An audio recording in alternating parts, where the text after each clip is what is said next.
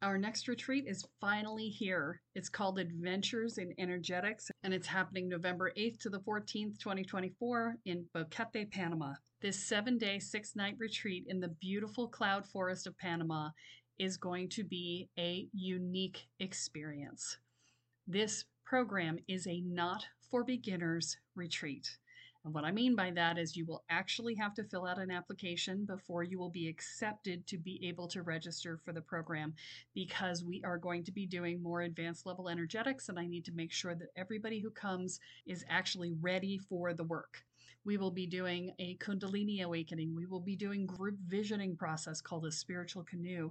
We will be doing daily presence practices and working on expanding our energy. We will be doing daily rituals. This process will be related to specifically the people who are there, because in addition to filling out the questionnaire about what your experience is, you're also going to ask for what it is that you'd like to learn. So part of the curriculum for this is set, and part of it will be designed around the desires of the participants. I only have 20 beds available for this retreat, so it will fill up quickly. So this is the time to register. Do not wait. To find out more, go to kellesparta.com/retreat. I look forward to seeing you there. Another blood red sunset and yet another moon face, and still another 100 miles to my next resting place. Driving down the road, eyes on the horizon, within my car I'm all alone, but feeling good and feeling strong, knowing that this path I'm on brings me to myself. I'm driving. Hey now all, I'm Joey C. Welcome back to another episode of Spirit Sherpa. This is the show that helps and encourages you on your journey to unlock your magic mojo. With me, as always, is the spirit doctor, Kelle Sparta. Hey, Kelle. Hey, Joey. How's it going? Well, given everything, it's not bad. Given everything, indeed. There is a lot going on this year. And this week, we're not recording about coronavirus that we were trying to be topical about in the past. There's other things going on in the world right now. Yeah. You know, we're dealing with the civil unrest, which is absolutely justified. I want to talk about personal power and the civil unrest, and I want to talk about how personal power plays into this process and why everybody's suddenly all up in arms when they haven't been in any of the other times that people were killed that shouldn't have been killed. At least not to this extent. Here we're seeing an explosion of it that is exactly massive. It's being galvanized around the world, correct, not just in the U.S. Exactly, which is wonderful and heartbreaking at the same time. Right. You know, I just want to talk about how change happens on a large scale, mm-hmm. because, you know, part of what I do with people is I walk people through change. That's who I am. I'm the change girl. Yep. When you can understand why change happens the way it does, and when you can understand what the elements are of change and how to leverage the momentum that's out there, then you have the potential to be able to effect change in the future. Okay. When you're dealing with a group, you're dealing with a different dynamic than when you're dealing with an individual. So I want to talk about first, why is it suddenly exploding right now? And the reason it's suddenly exploding is because we have spent the last few months in quarantine feeling helpless and out of control, and there was nothing any of us could do to fix it. Right. And this shows up and we go, oh, this I can fix. Right. And all of this energy that we've had, all of this angst that we've had for the last few months is being directed towards this change. Mm-hmm. And I think it's a great thing for this to be directed towards. But if you're wondering why now, this is why now. Okay. Everybody is angsty and upset from being in quarantine. And now this gives us a focus that can be a positive directed focus for that already established angst and upset. And fantastic that this is the direction that it got pushed in, because it needed to happen. Mm-hmm. But when you're understanding change, this is why it's happening this way right now. Number two, what is the challenge that people are going to be experiencing as they work through this process and try to make change in their local area? Because I want to be clear, this is a local area change. This is not a national change, because police departments are locally funded and locally managed. And there are, like, I listened to President Obama talk about this, and he said 19,000 different communities in which police departments exist. And so the change has to happen on a local level. As you're dealing with this, you know, I want to point out one of the things that happened in a previous uprising, which was the Occupy Wall Street movement. You had all these people who came out and protest for months and months and months, and it never changed anything. And the reason it didn't change anything is because the protest had no focus. There was no mission. They were pushing against something, but they were not directing towards something else. And so long as you are only pushing against what you don't want and not providing a thing that you do want, that no change will ever happen. All you're doing is fueling the thing that you're fighting against, because that's where you're putting your energy. Okay. The energy that you're putting is into the push away, not into the creation of something new. And so as you're out there, and I know you guys are out there because you guys are my do it people, right? And I know every single one of you is going, what do I do? I don't know what to do. What do I do? How do I do something, right? I'm going to tell you on this podcast what you can do. And we're going to focus on exactly how it can get done in an efficient fashion. Before we move too far, you made the point that it was a local issue. Obviously, we're talking specifically about the use of power of law enforcement officers, specifically in this case. Mm-hmm. But does the underlying existence of the systemic racism within a society have anything to do to fuel that? And does that add to more than just a local element? Or is this really truly a focused unrest? So, yes, and. Okay. You need to focus on what you can actually change. Okay. So changing people's minds about race is much more difficult than changing public policy about race. Okay. You start with what you can change easily. Take your low-hanging fruit. Take mm-hmm. advantage of this moment in history, because it's not going to come anytime soon again. So let's focus on public policy change, because that can be used to affect other change. But at the moment, we need to stop people from dying. That needs to be our focus. Okay. Changing the minds and hearts of the people within the community is a different issue. And that is something that is more propaganda and early education and, you know, that sort of thing based, right? You have to change the way people see things. And some of that is happening through the media now, mm-hmm. because you're seeing people of color in different roles that are not specifically people of color roles, right? And that's how you normalize society, is you don't stereotype people. And when you just treat people as people in media, then that helps to normalize it within the minds of the people consuming the media. Yep. So, you know, that's its own thing, and that's a whole nother conversation. But for now, I want to focus on how we can leverage this energy mm-hmm. to create a better outcome and to save lives. Okay. And so from this perspective, as you're looking at changing things, you want to focus on, if you're out, not necessarily out, because you can do this from your home, and I encourage you to do so. But if you're engaged with the people who are looking to make change, you know, whether they're a nonprofit or an activist group or whatever, help to direct the conversation towards, what do we actually want to happen? It's not enough to say this isn't okay.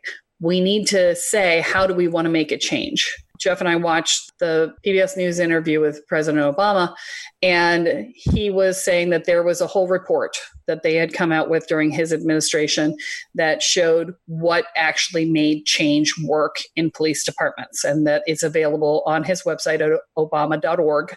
And so I would really encourage you to share that report with whomever you're talking to who's in these groups, and help them to define a purpose for the movement. That it shouldn't just be fighting against, it needs to be fighting towards change. Fighting for, not fighting against. Exactly. And so when you do that, there needs to be not just a promise of change, but a follow through on change. Right. What I would also encourage you to do is to say, okay, I need to get X number of volunteers who are willing to not just make calls today, but to make calls every single month until the change has happened. And that is how you enforce change, is that you keep the momentum moving. If the movement stops, you light a fire under it again, right?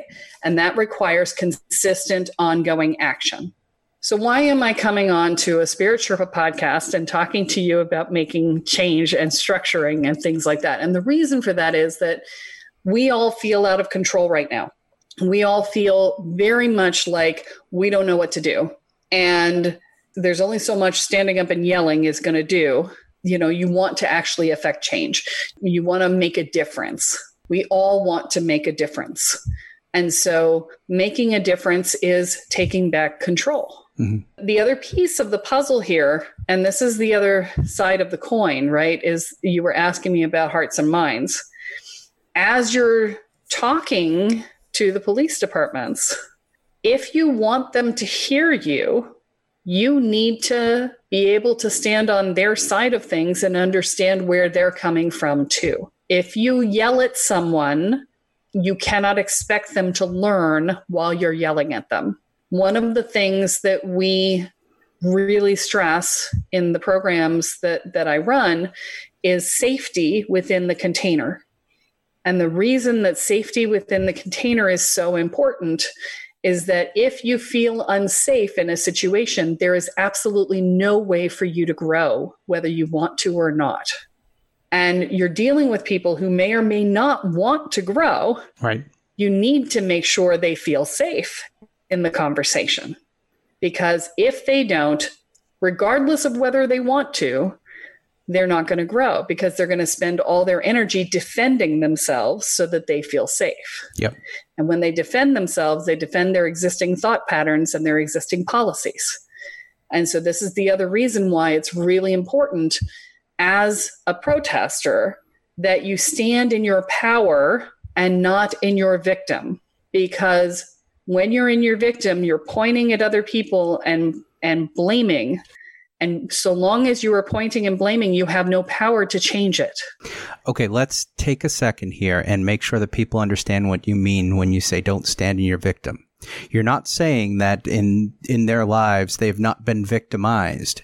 You're saying that there's a difference between where that power comes from. Yes. Okay. I'm saying that so long as you are standing in the place going, you did this to me, it's all your fault, I hurt. Mm-hmm. You are passing your power to the other person. If you stand in your power, the difference is when you stand in your power, you say, this was done to me and it's unacceptable. Okay. You see the difference. Yep. This was done to me and I will not stand for it anymore. That is standing in your power. That is not passing your power to somebody else and saying, you hurt me, feel my pain. Mm-hmm. No good ever comes from asking someone else to feel your pain, because they don't want to feel it. Right. I don't care how much you want them to, they don't want to feel it. The only way to really affect change is to stand in your power and say, this is unacceptable and it will change. And this is how we're going to change it. And I'm going to stand here until we reinforce that. I am the immovable rock on which your backs will be broken. That is different than standing in the victim role. And when you can stand from that place and hold your own space, you don't have to yell and scream at people. You just simply have to say, this will not be, and we need to make change, and let's figure out together how that's going to work, because we're making the change. And stepping out of the victim, yes, from a power perspective is not in any way relieving the person who has harmed someone of the responsibility of their acts. And people Correct. Sometimes get confused by that. They say, well, if I'm stepping out of my victim, they're no longer hurting because they hurt me. And it's not true. Your power comes from you. It doesn't come from handing it over to them. Precisely. When you're standing in that space, you're now having the conversation from a place of, this will change.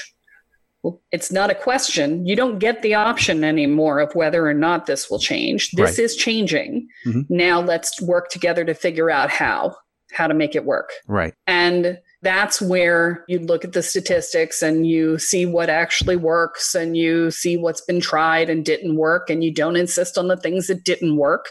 You know, you want to look at what actually works and make sure that that gets put in place.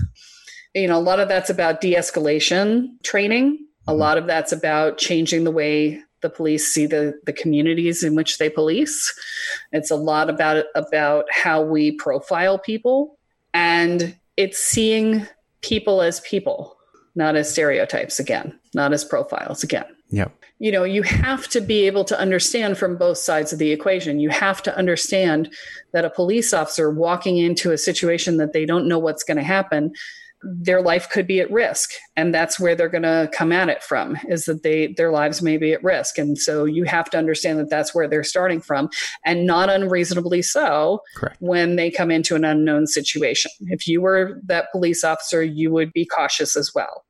And when we are afraid for our lives, we get adrenaline rushes, and then we need to learn how to address those.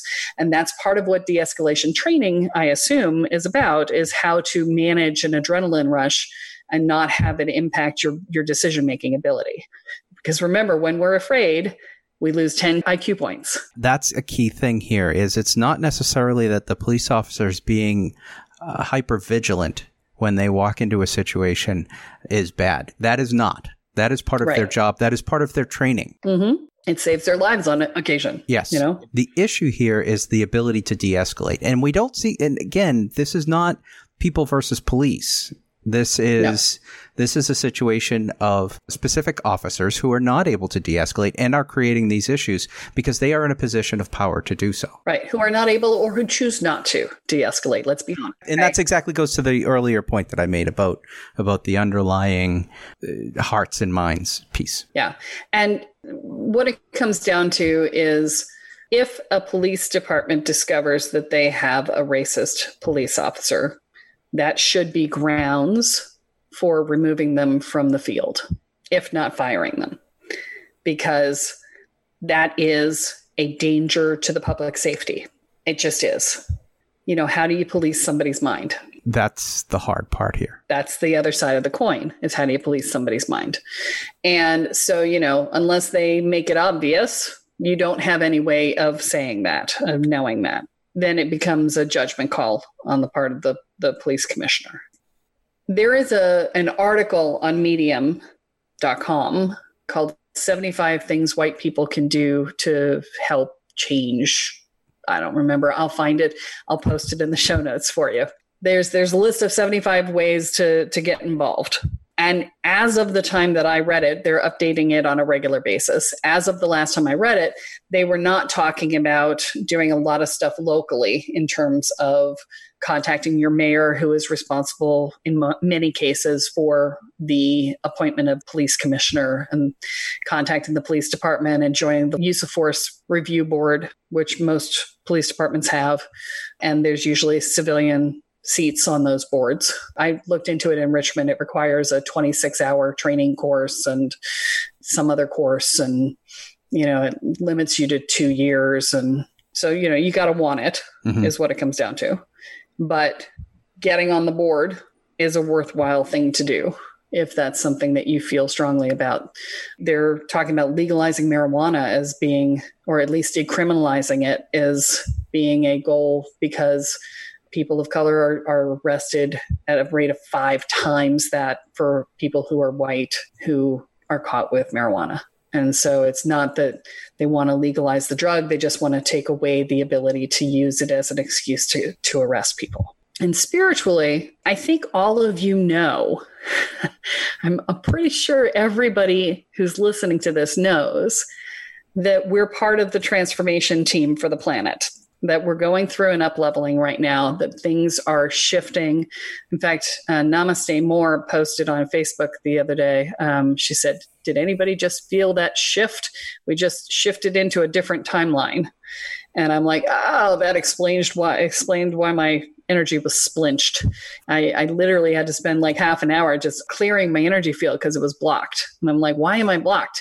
Oh, I shifted timelines. Oh, that makes a lot of sense. Okay. So, and why couldn't I read the timelines a week ago when all of this started? And I live in a Black neighborhood, and I was like, are we going to have to flee?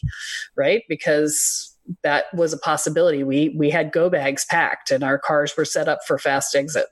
Thankfully, there wasn't a problem in our neighborhood. But, you know, I was looking at the probability lines, and I had no idea whether or not anything was going on. It took me a long time to find the probability lines, and that's because we were in the midst of shifting from one timeline to another. And so, you know, there's a lot going on right now.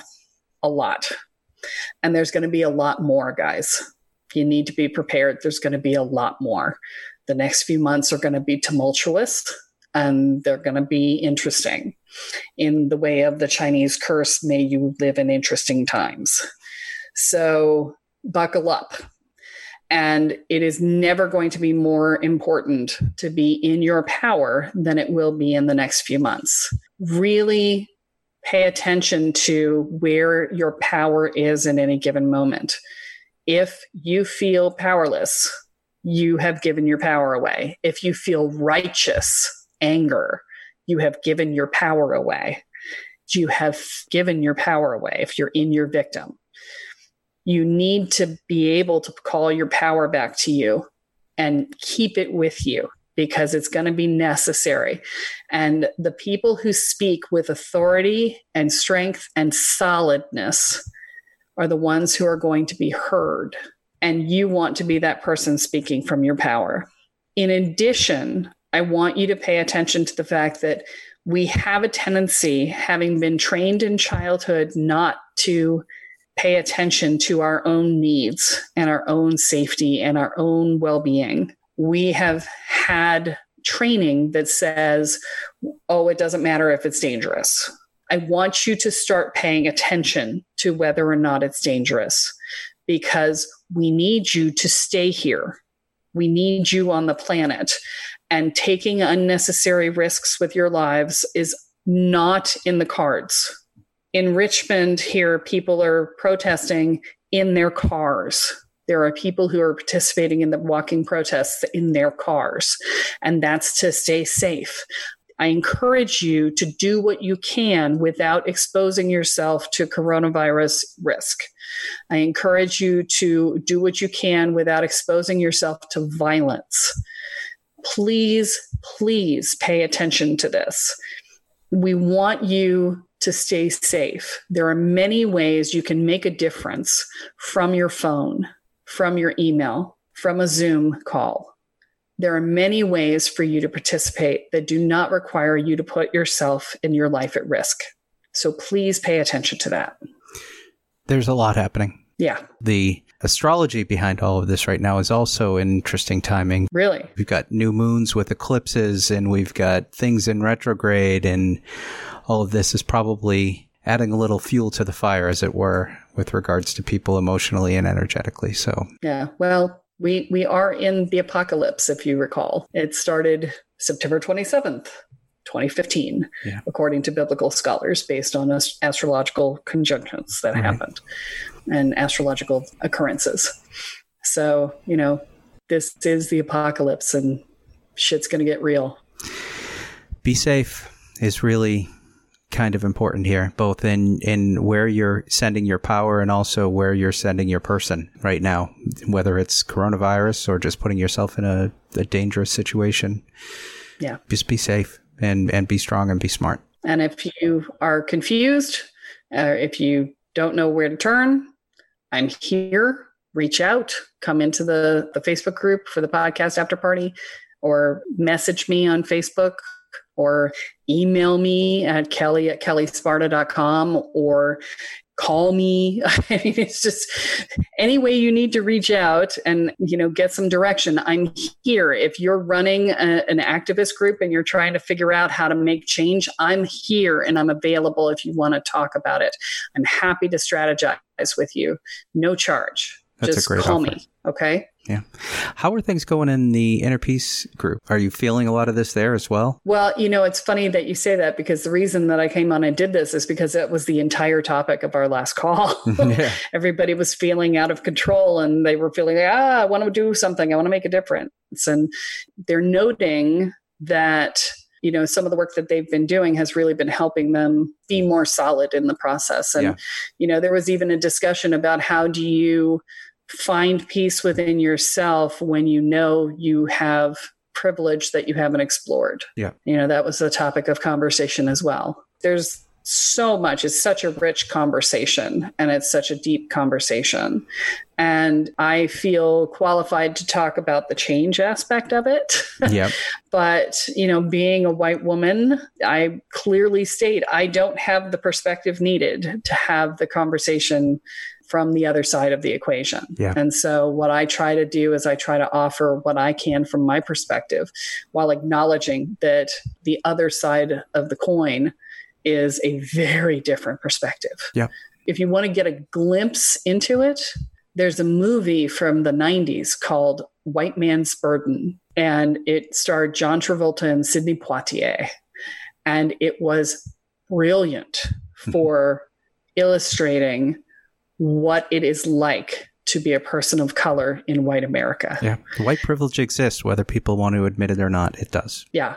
And if you have any doubts, watch that movie and it will change your entire perspective. Yeah.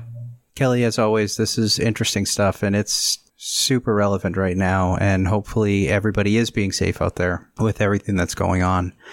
Did you want to wrap up with anything in terms of what we've been talking about? Stay safe. Stay safe and pay attention to where your power is. You know, try not to worry. That would be the other thing I want to say is don't worry. Don't get all angsty and upset and worried about what's going to come.